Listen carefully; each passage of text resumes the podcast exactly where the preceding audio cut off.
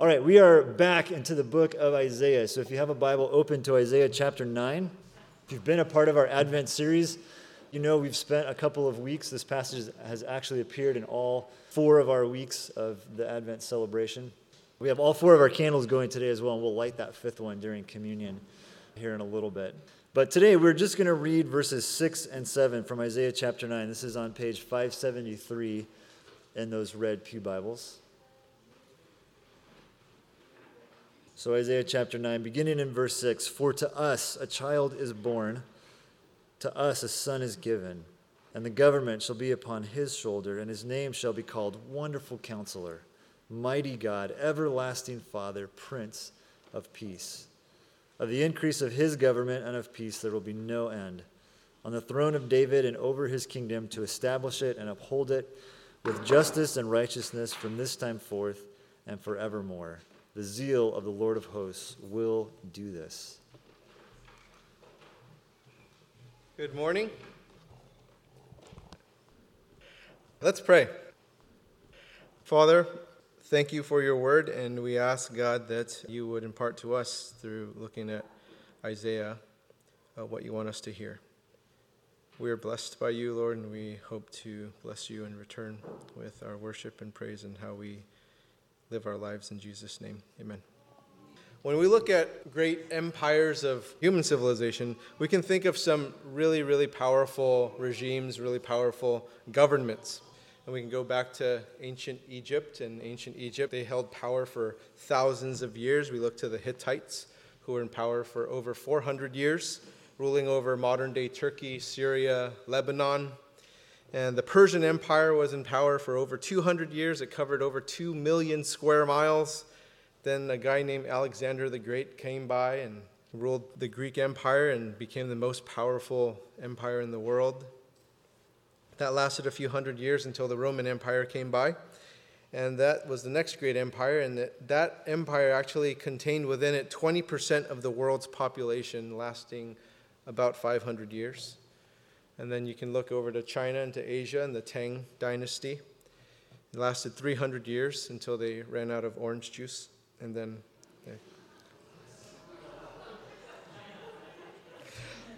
Then there was the Mongol Empire, right? Genghis Khan. Genghis Khan comes through, and that empire lasts about 100 years. And then power is moving back to Europe, and then we have the Spanish Empire, the first truly global empire. They go all across the oceans. They have half of South America, most of Central America, Mexico, a lot of Northern America also. You can see the influence by which countries speak Spanish today. And then the French come along with this guy named Napoleon. Now, what do all of these powerful empires have in common? Really great food. I mean, Egyptian, Persian, Greek, Italian, Chinese, Mongolian, Spanish, French. I mean, that's all really great food until the British Empire comes, right? and then, and it's the British Empire, so I had to separate them because once I got there, I was like, not happening. One of the greatest hoaxes of the Brits is for us to come to think that dry, crumbly bread, as long as we call it a scone, is good. Like, it's, it's just like, it's not. But their fish and chips are excellent. Anyway, I digress. I digress. Okay. Thank God for them, though, because they are also the best thieves in the world. Have any of you been to the British Museum? They've stolen everything. Like, they've stolen from everybody. No one is left alone. But they preserve all these really great artifacts for us and these antiquities, actually. We wouldn't have them if it weren't for them, I don't think. But they've also stolen Indian food. And you don't go to England for English food, you go for Indian food. This is an Advent message. I'm going towards food. Okay, back to the British Empire. And then it's the Soviet Union, and, and then it's the United States. And now, what do all those powerful countries have in common from the French and before? It was food. But after, because British, American, and Russian food is just, never mind. But what do all of them have in common? They all end. They all ended. I mean, aside from the United States, which we're currently still in kind of our superpower status, but it's really only just a matter of time until our reign, our power is lost. And all of these empires. They've come and they've fallen, they're gone. Now, in verse 7 of Isaiah chapter 9, it says, Of the increase of his government and of peace there will be no end. The kingdom of God, the rule of Jesus, is not like these other empires that have just come and gone. Now, is this really true, this belief of the kingdom of Jesus lasting for everlasting, or is this just kind of one of those cutesy Christian beliefs that Christians have and they just kind of throw out there? During the Advent season, we've been looking at Isaiah chapter 8, verse 20 through Isaiah 9, verse 7. And what these verses have shown us thus far is that a child was born, Jesus, who is the Messiah, the King of kings, the Good Shepherd, and in him is the perfection of counsel, power, love, peace, justice, and righteousness. Keep in mind, this was written several hundred years before Jesus' physical birth, 2,400 years ago from us today. And we took a look at Jesus as the wonderful counselor, mighty God, everlasting Father, Prince of Peace a couple of weeks ago. This morning, we're going to take a closer look at verse 7, which is going to give us some more insight into peace, justice, and righteousness, as those words are in there, and how our world needs peace, justice, and righteousness this morning. We see and we experience so much inequity around in our world. We see and we hear about so many wars and injustices and unrighteousness in our world, so many wrongs that need to be made right. And so to think about peace, justice, and righteousness, this celebration of Advent, it's actually something that occurred 2,000 years ago. And it's not about Christmas trees and presents and shopping and the exchange of presents or even something really great like family gatherings. That's not the purpose of Christmas. It's not what our society has painted for us and what we do on December 24th and 25th. Actually, it starts like right after Halloween now. See, Advent isn't that shallow. It's a celebration of Jesus ushering in peace, justice, and righteousness. He made that available to us between us and God at his first coming. And at his second coming, there will be this peace, justice, and righteousness that will come in its final form into the world. What has happened in between Jesus' first coming and second coming, these past 2,000 years thus far, have been evidence of how inadequate we are to usher in our own peace, our own justice, and our own righteousness. I mean, isn't it proof? It is proof that we need God, and it is only God who will be able to bring this about. In our sections of scripture that we've been looking at this past month, we've looked into distress and anguish and darkness and gloom and how those people of God experienced that until they saw a great light. This great light is personified in the person of Jesus. For to us a child is born.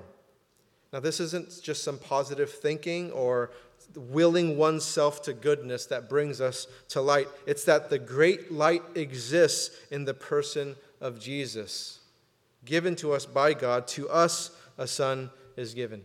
Christianity isn't some distant philosophy or some intangible idea. It's this intimate relationship to be experienced in the person of Jesus, where love, joy, hope, trust, peace, all of those things can be known, where Jesus upholds his kingdom with justice and righteousness.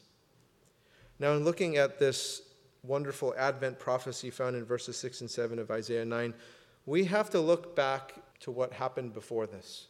So let's look back to before the Israelites had a king. And the reason why we're going to do that is in Isaiah chapter 8, verses 21 22, it tells us that the people turned against their king and their God. So, what existed prior to this? Before having a king, it was the period of judges. And during this time, it's a really turbulent time. It's a real mess. To get a glimpse as to how bad and chaotic this time was, look at the last verse of the book of Judges. It's Judges 21 25, and it reads this In those days there was no king in Israel. Everyone did what was right in his own eyes. Can you imagine if everyone in the Bay Area just did what was right in their own eyes?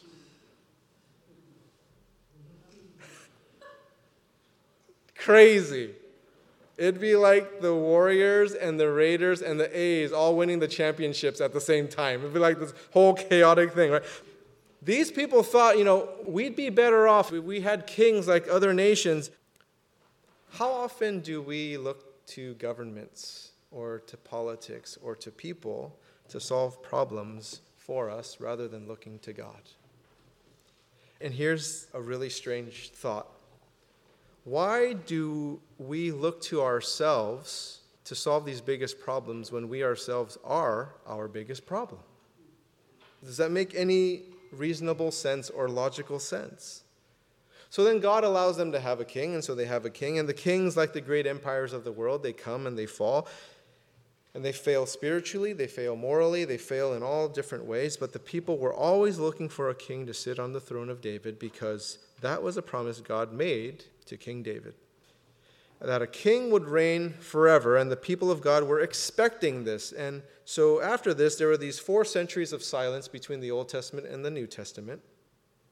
And then in the New Testament, we're kind of brought to speed with the Gospels, right? We have Matthew, Mark, Luke, and John. Now, if you went from the Old Testament into these Gospels, if you did not have a background as to what we just talked about, with the judges and the kings and the promises made to King David, then this wouldn't mean as much to you when I'm going to read Luke chapter 1. But now that you have this background and you have this, listen to Luke chapter 1, verses 26 through 33.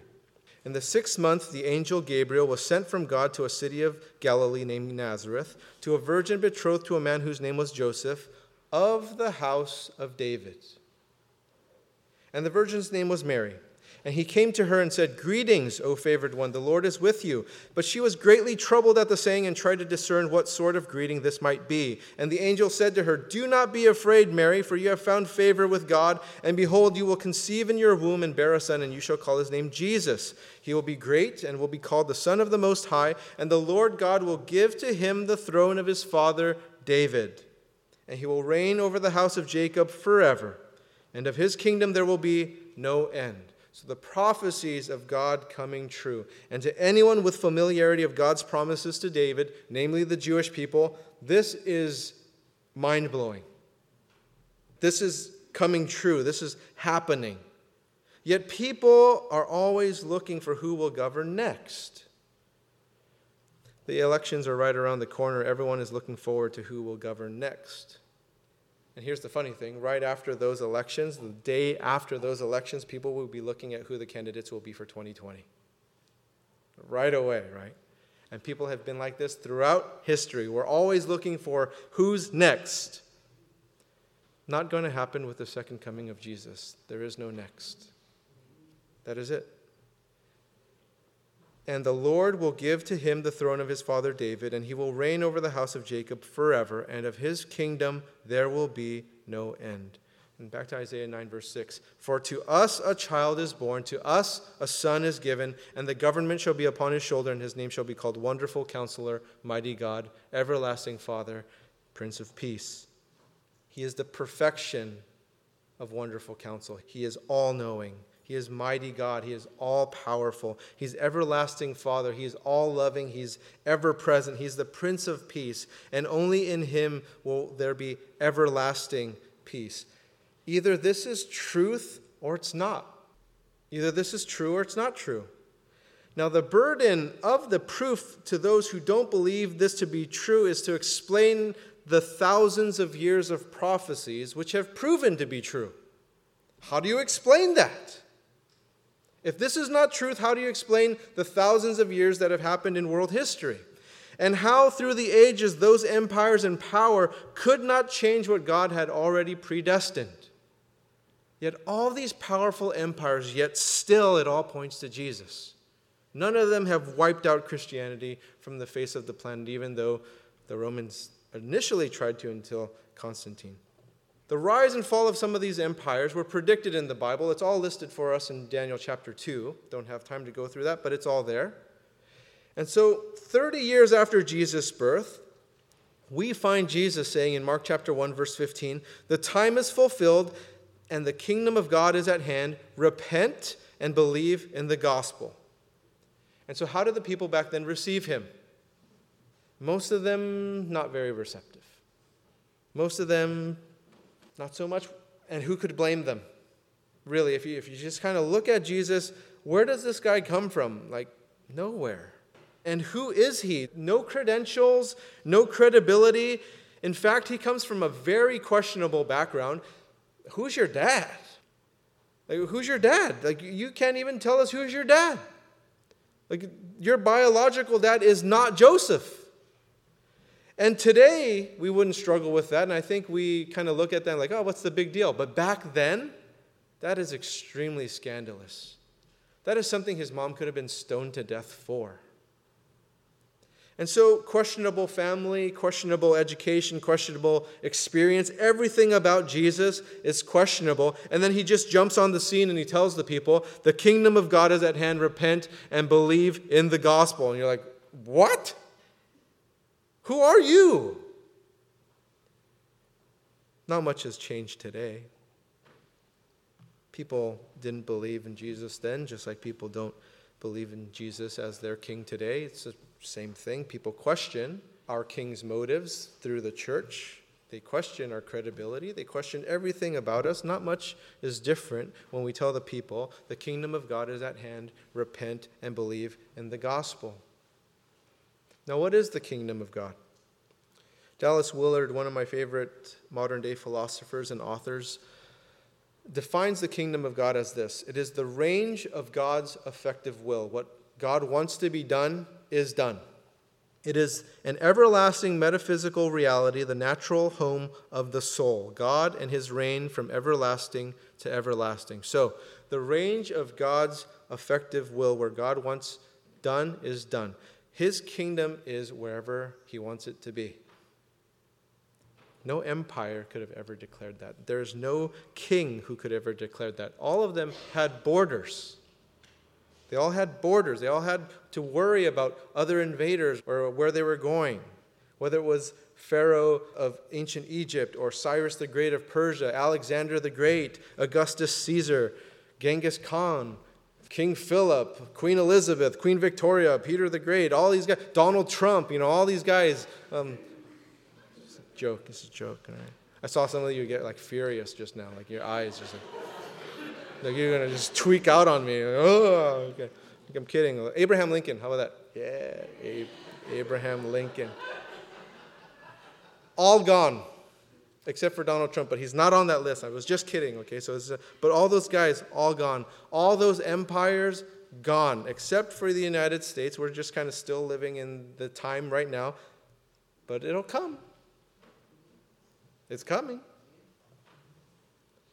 The kingdom of God is where what God wants done is done. In John chapter 18, verse 33, Pontius Pilate asked Jesus about his kingdom. He asked, Are you king of the Jews? And Jesus answered in verse 36 and 37 My kingdom is not of this world. If my kingdom were of this world, my servants would have been fighting that I might not be delivered over to the Jews. Makes total sense, doesn't it? This is how kingdoms work they fight. But my kingdom is not from the world. Then Pilate said to him, So you are a king? Jesus answered, You say that I'm a king. For this purpose I was born, and for this purpose I have come into the world, to bear witness to the truth. Everyone who is of the truth listens to my voice. Now you go 30 years prior to this, and it's a guy named Herod, and this guy Herod is so threatened by the kingdom and the kingship of Jesus that he sought to destroy any opportunity by murdering all toddlers and babies under the age of two. This is found in Matthew chapter 2, verse 16. And then you fast forward and you come to the Pharisees, and the Pharisees were wondering about the kingdom of God. And they asked when the kingdom of God would come in Luke 17. And Jesus answered them in verse 20. Luke 17, verse 20. The kingdom of God is not coming in ways that can be observed, nor will they say, Look, here it is, or there. For behold, the kingdom of God is in the midst of you. So, what is God saying in these interactions with Herod, the Pharisees, Pilate? What is he saying in all these interactions? It's this that Jesus is king. Whether we like it or not, this is what it is. And the kingdom is here. Now, we won't see that literal throne yet. That first coming was not about that. the second coming, we will see that. And that reign will be forever, everlasting. Now, we might think that the ultimate goal of God's kingdom is peace, justice, and righteousness. And many people in the church think this too. They think that the gospel is a social justice gospel. They think that it's what we are doing. It is not. Those are byproducts of Unto you is born this day in the city of David a Savior who is Christ the Lord. Those are byproducts of Jesus. And we focus so much on what? What we're doing, what's happening, on all these things, when the real focus is on who? It's Jesus. It is Jesus who saves so that we can experience peace, justice, and righteousness. There is no what without the who. People grow in what love is not because of the ideas, principles, or theories of love, but because of who they experience that love with. The concepts of peace, justice, and righteousness are to be lived out in relationship. We can't have those whats without the who God. What we have whether we think about education or money or possessions, they mean little if we don't know who we are without those things. Who are you without those things? The Christian is a child of the King without those things. Your identity is in Jesus. Your identity is not those things. And his kingdom has no borders, it is for everlasting where there are no other kingdoms. There are no other politics. All the earth shall be filled with the glory of the Lord. Now back to Isaiah chapter 9, verse 7. Of the increase of his government and of peace there will be no end. Now you notice how God rules versus the empires of old. Empires of old would rule with an iron fist, right? They would seek to conquer more lands, they would tyrannize people, they would take resources that did not belong to them, but God's kingdom is gracious. And he works in the minds and the hearts of people, sharing with them his love, the gospel of Jesus. I mentioned Daniel chapter 2 a few moments ago, and now we're going to go into Daniel 2, but not into extreme detail. But in Daniel 2, King Nebuchadnezzar has a dream, and so he seeks interpretation of this dream. So Daniel is recruited to interpret this dream, and in this dream, there was this statue that had all these different elements of them, all those elements representing different empires, different kingdoms within world history, all of them falling at some point to one another. The same chronology that I just laid out for you in the empires, the same way. Greek Empire taken over by Roman Empire, Persian Empire taken over by Greek Empire. It's all that order. This is what I want to point out is prior to Daniel chapter 2, verse 44, is this prophecy of all these empires falling chronologically. But when we get to verse 44, this is what Daniel says. And in the days of those kings, the God of heaven will set up a kingdom that shall never be destroyed, nor shall the kingdom be left to another people. It shall break in pieces all these kingdoms and bring them to an end, and it shall stand forever. Here's the thing about Daniel's prophecies in Daniel 2 everything prior to verse 44 has come true in terms of those empires falling Persia to Greek, Greek to Roman, and so on. All come true. So, if all those empires have come and fallen, as Daniel prophesied, before they even existed, he talked about them. Why isn't verse 44 true? If everything has come true prior to verse 44, why isn't verse 44? See, all the other kingdoms will come to an end, which has been true through world history. It's clearly defined by Daniel as to which kingdoms would fall, and the kingdom of God shall stand forever. If Daniel's other detailed prophecies came true, why not verse 44? And it's all made possible because of Isaiah 9, verse 6 For to us a child is born. That's Christmas. That's Advent. That child, so precious, so innocent that child. For to us a child is born. And how do we receive the kingdom of God? Like a child. Luke chapter 18, verse 17 Truly I say to you, whoever does not receive the kingdom of God like a child shall not enter it.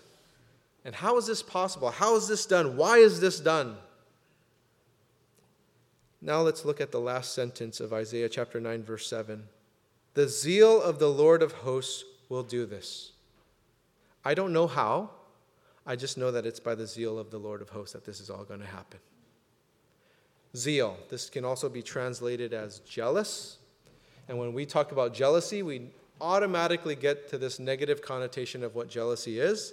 But let's not go to that definition. Let's Try to reframe that and look at the jealous disposition that a husband has for his wife or a wife has for their husband, not because they're insecure or things are going bad or whatever it may, may be, but because they just simply have a deep love and a deep concern for one another.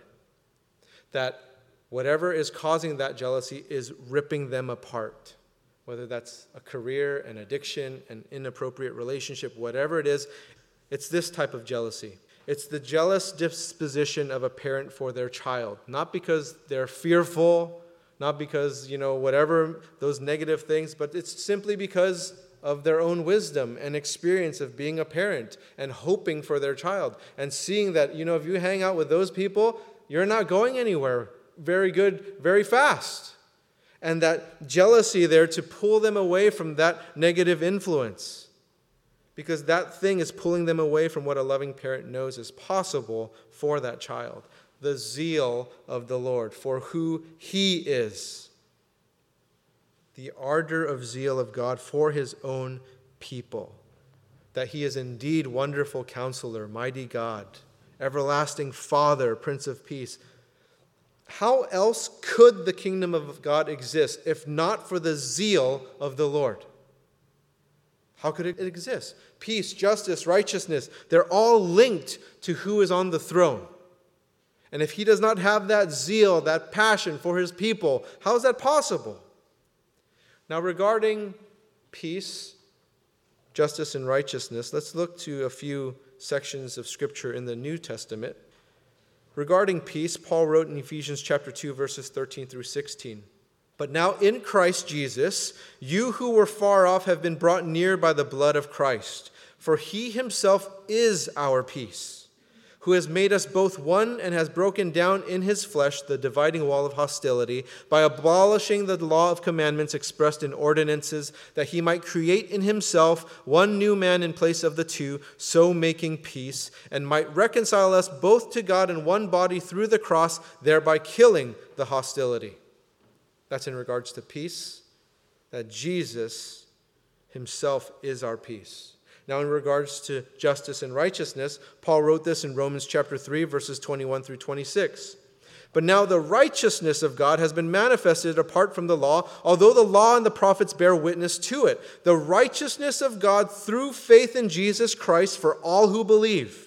For there is no distinction, for all have sinned and fall short of the glory of God, and are justified by his grace as a gift through the redemption that is in Christ Jesus, whom God put forward as a propitiation by his blood to be received by faith. This was to show God's righteousness because in his divine forbearance he had passed over former sins. It was to show his righteousness at the present time so that he might be just and the justifier of the one who has faith in Jesus. It's all about faith in Jesus to receive justice and righteousness. No one can provide for themselves peace, justice, and righteousness in their own life, let alone provide that to other people. It is only provided by God through the zeal of the Lord of hosts. Jesus himself proved that it's all God and that it's not what you come into the world with, because he came into the world with nothing. Born to a poor, uneducated family, into an insignificant town, not to a noble family, no one would have pegged Jesus as the Savior of the world. Nobody. That was God's plan all along. Why? Because it's all about Jesus, not about the stuff around him. It's not about his material wealth. It's not about all these other things. It's just about Jesus. And when we share about the gospel, when we talk about Christmas, it's not about all the other stuff, like what our church does. Our church does awesome things. We feed the homeless. We serve refugees. We're involved with human trafficking and education inequity and at risk youth. We're involved in all those things. But those are byproducts because of Jesus. We're not about those things. Because without Christ, we don't have those things. Who cares? Spend the money any way you want, do whatever you want, but it's because of Jesus who leads us by love and grace that we do those things. And He chose us. Here's the ironic thing you know, He comes with nothing. And how often in your life have you been most influenced by someone who is not the wealthiest person in the world or the most influential person in the world or whoever? Who led you to Jesus? My dad was mine. He's a nobody. nobody knows him. There's nothing special about him. But he's the most influential man in my life that brought me to the Lord, led me to Christ, discipled me, shared with me the Bible, all these types of things. And the story's probably the same for you. You don't have some like celebrity Christian in your life that brought you to God or something like that. Do you? I don't know. How many of you were led to the Lord personally by Billy Graham? Like, uh, who did that? Now, listen to what Paul wrote in 1 Corinthians chapter 1. Starting in verse 26, we're going to read through chapter 2, verse 2, and it's going to point out even what Paul really focused on. For consider your callings, brothers. Not many of you were wise according to worldly standards. Not many were powerful. Not many were of noble birth. But God chose what is foolish in the world to shame the wise. God chose what is weak in the world to shame the strong. That's what he did with Jesus. God chose what is low and despised in the world, even things that are not, to bring to th- nothing things that are, so that no human being might boast in the presence of God. And because of him, you are in Christ Jesus, who became to us wisdom from God, righteousness and sanctification and redemption, so that, as it is written, let the one who boasts boast in the Lord. And get what Paul wrote, because Paul does come from money, Paul does come from great education. He came from the rabbinical school in Jerusalem, trained by Gamaliel. This guy knows all this stuff, and this is what he writes. And I, when I came to you, brothers, did not come proclaiming to you the testimony of God with lofty speeches or wisdom, because he could have, because he's a member of the Sanhedrin and he's a Pharisee. For I decided to know nothing among you except Jesus Christ and him crucified. That was it. That was it. God gave John a prophecy in Revelation chapter 11, verse 15. It reads this The kingdom of the world has become the kingdom of our Lord and of his Christ, and he shall reign forever and ever. It's this Advent season, it's a time we celebrate Christmas, and we're really accustomed to giving and receiving gifts this time of year. It's not by chance that you are here. Maybe you're thinking, like, oh, it's Christmas, so I go to church on Christmas and Easter. You know, Creasters, you know, maybe you're one of those. But you're not here by accident. And I have a question for you. Have you received God's gift of grace? Have you received that? Because you would accept a gift from a stranger right here at the church. Right? If someone just came up to you and said, Hey, Merry Christmas, and gave you a gift, you'd be like, Oh, thank you, like a gift card to Pete's or something. Well, thanks. And you would take that $5 gift card. Are you not going to take something that is priceless and is invaluable from your Creator, God?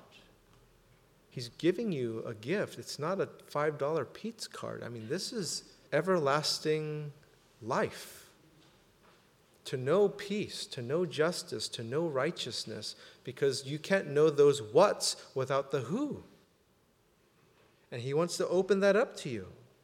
To receive by faith the peace of God, that you are indeed justified by grace for your sins, that you are seen as righteous by holy God because Jesus took your sins upon Himself, that He sees you as clean. That's His gift. He wants to give that to you. You'll accept a $5 Pete's card, but not that? Receive that this morning. Merry Christmas. Let's pray. Lord, thank you for your gift. So generous that you would send your only Son to die for us, to give that to us. Lord, sometimes we think of gifts in terms of value and cost, how much something costs, or how much time something took to make. Lord, this cost you your own child. And any of us who are parents would realize what a cost that would be. There is no amount of money that could be paid to us to give up a child. And Lord, we talk about time and energy that we spend on things that are valuable. You spent all of eternity for this plan of redemption, of how Jesus would redeem us from our sins. What great value that is.